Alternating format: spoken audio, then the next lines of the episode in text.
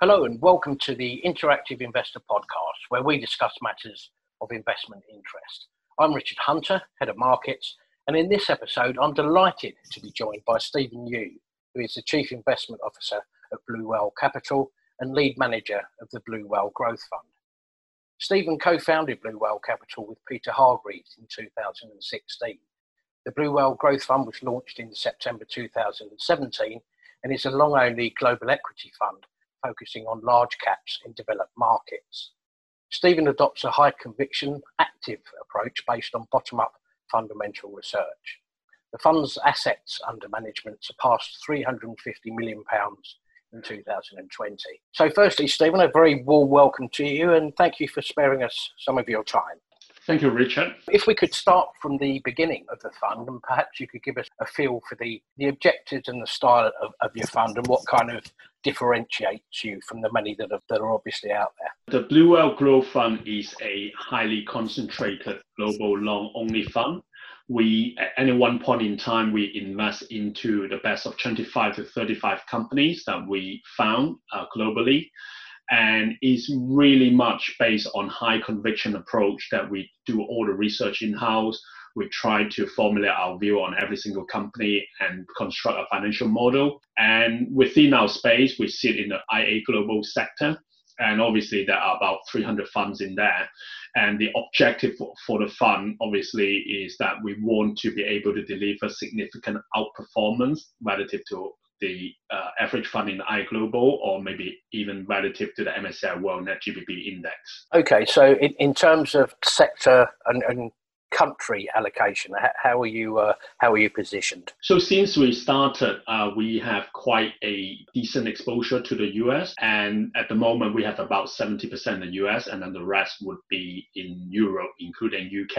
The reason that we have a lot of exposure in the US is purely because that we have over the last three years managed to find higher quality businesses in the US relative to the, to the UK or Europe, and which I'm happy to go into a few names late, later.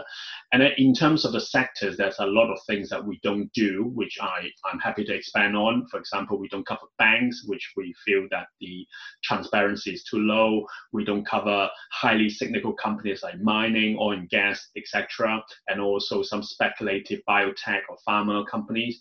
But then the companies that we look at, or the sectors that we have in the fund, some of them are exposed to digital transformation, which would probably be the more exciting sector that we can go into a bit more.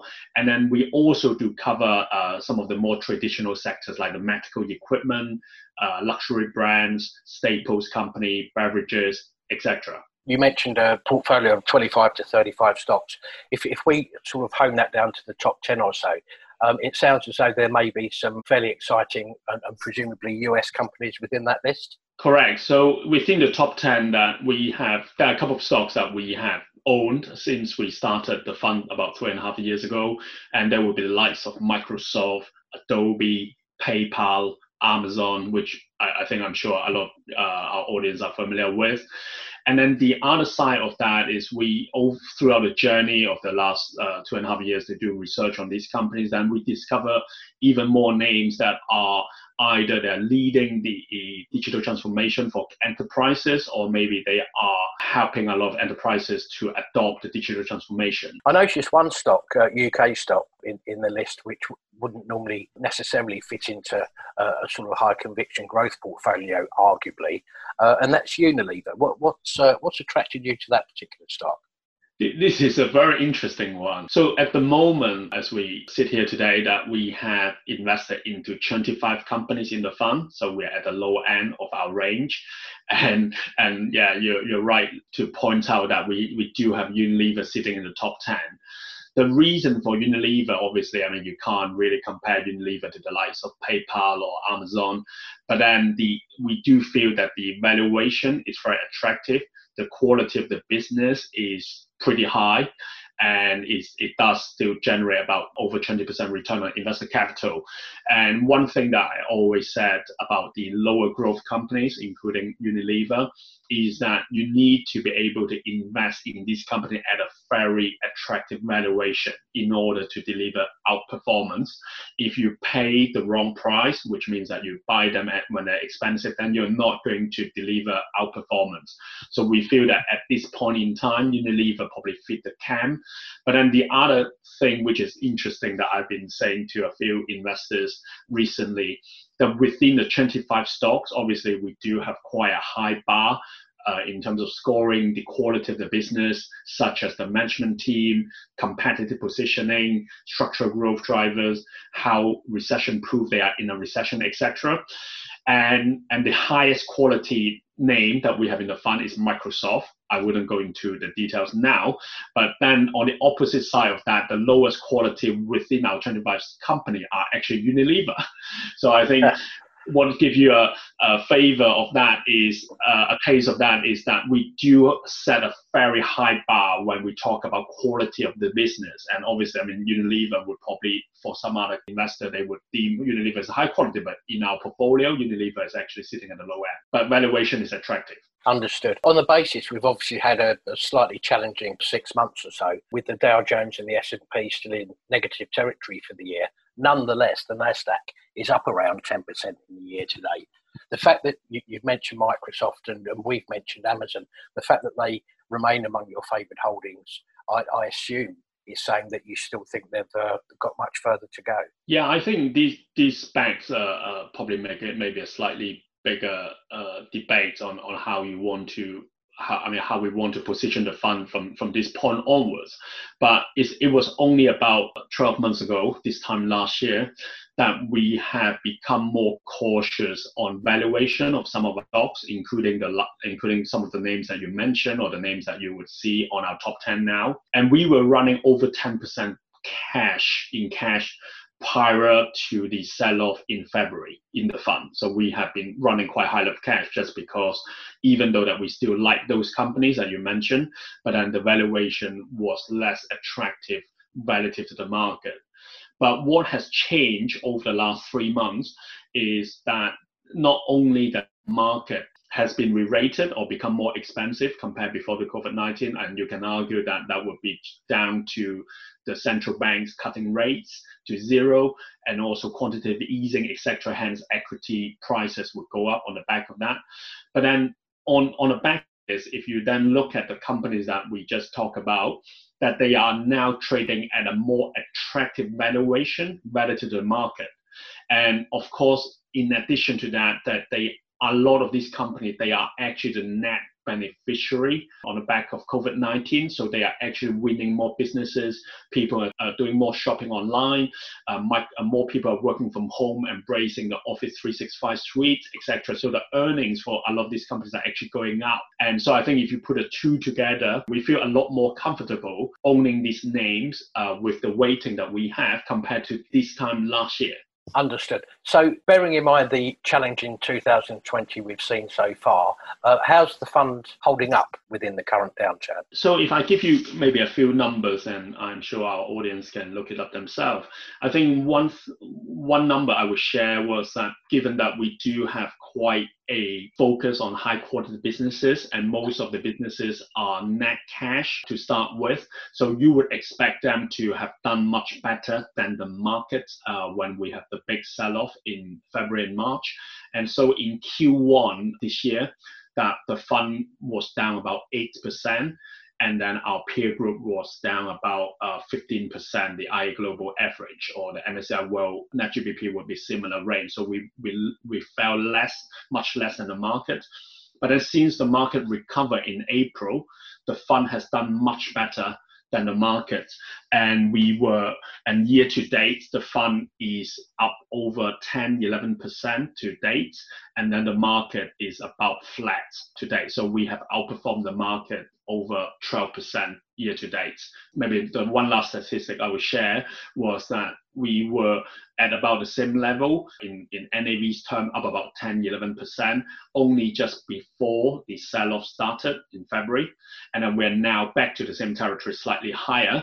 But then the market has basically gone backwards. So obviously, this is a long only fund, so we could lose money. But then the, the level of outperformance is what we target uh, to achieve. And this is something that we work very hard to achieve. And, and, and over the last six months, we have, deli- we've managed to deliver more outperformance relative to the market before we, the year started. Yeah, which is interesting because obviously you can, as as indeed we did see, uh, particularly during March, you can have this indiscriminate markdown of share prices uh, regardless, whereas the quality then gets the opportunity to show itself uh, as we get back to some sense of uh, some sense of normality. Correct. So we did just just to maybe go back to one of the points I made earlier that we were running into the crisis with about 11% cash at the beginning of February. And by the end of March, we have reduced the cash to about 3%. So we have basically, we were quite busy in terms of deploying capital into the names that we feel that they're not only they're high quality, but then the valuation of those companies are at the extreme. So hence we we feel quite comfortable. And since then, of course, the market has recovered, our stocks have recovered, but our stocks have actually done much better than the market since the recovery started as well. So that would contribute to a good level of outperformance over the last months as well. Absolutely. And finally, Stephen, uh, notwithstanding the fact that, that your fund takes a, a bottom up approach, it's a question we all get asked, I'm sure, on a virtually on a daily basis. But but what's your kind of outlook from here? Yeah, this is probably the most difficult question, and I will try to maybe give a few pointers. I think, firstly, just to emphasize that we are bottom up investors. We do not, at Blue Whale, take a top down view on how the COVID 19 is going to play out, how, when do we get a recovery when do we get a, i mean when when the economy open up etc is impossible call to make the way that we do it is we would try to factor in all these macro uncertainties when we make forecasts on earnings in a company. And I haven't talked about this earlier that we have actually sold out of some position in the fund in Q1 based on the uncertainty in the market because we just cannot take a view on how this is going to play out. And, and in Q1, we sold out of Intercontinental Hotels and also LVMH, the luxury brands and not because that they are low quality business or anything like that, but in order to justify the valuation, then you need to take a view on how much money they're going to make over the like next 12 to 18 months, basically how many holidays people are going to take, whether you're going to go for your next luxury handbags, etc. So I think it's very difficult call to make, and and that that's what we have always done over the last two and a half years. I think it served us quite well by not taking a view on macro, but trying to come up with conservative assumption uh, when we make forecasts. And as, as long as we are ahead of the market after we factor in all this uncertainty, then then the valuation we would have some conviction in that number. I think the bigger question, which is probably more for Richard and for our audience to make a call on, obviously, I think the market has become more expensive compared to three months ago on the back of the crisis and and could the market become more expensive from here? I, I, think some people can argue it positively, yes, that you can go more even more expensive because we could be going into a negative interest rate environment and that would be more quantitative easing. But on the other hand, we do have a lot of uncertainty in the economy on the economy level, like when the government subsidies started to to retract. There will be a high level unemployment, etc. How is that going to factor in the market? So at Blue Whale, we do not make these calls, and, and I think it would be down to the investor to see what, what is going to happen over the next 12, six to 12 months. But I, I think it's worth reminding uh, our audience that this is a long only fund, that if you want to maybe take an interest, then you need to take a medium term view. So six months, it would be very difficult for us to even take a call on our companies. But if you take like three to five years of view on some of the companies that we have in the fund, and we do feel quite confident that they will be able to deliver a good level of outperformance. Well, absolutely, because come early July, of course, we'll be moving into the second quarter reporting season. And that whole valuations question is going to come up again on the basis where you've got price earnings. You're not absolutely sure what the earnings are going to be. Correct, and I think it's fair that you, we, which we have seen over the last couple of weeks, that there's a lot of companies that we feel they are structurally challenged on the back of the COVID 19. But if you look at the share price recovery from some of these companies, that they, they are probably out of sync with fundamentals. So I think that's a, a, a good segment portion of the market. They are probably not reflecting the fundamentals. But as far as we are concerned, the reason that we, I mean, I said that we feel confident or we feel optimistic all the time that I'm referring to the 25 companies that we have in the fund, which sure. is not the rest of the world. well, unfortunately, that's that's all we've got time for, Stephen. Absolutely fascinating insights and, and lovely to speak with you. So, uh, again, our thanks go to Stephen Yiu, the lead manager of Blue Whale Growth Fund. And thank you for listening. Do join us next time when we embark upon a, another interactive investor podcast.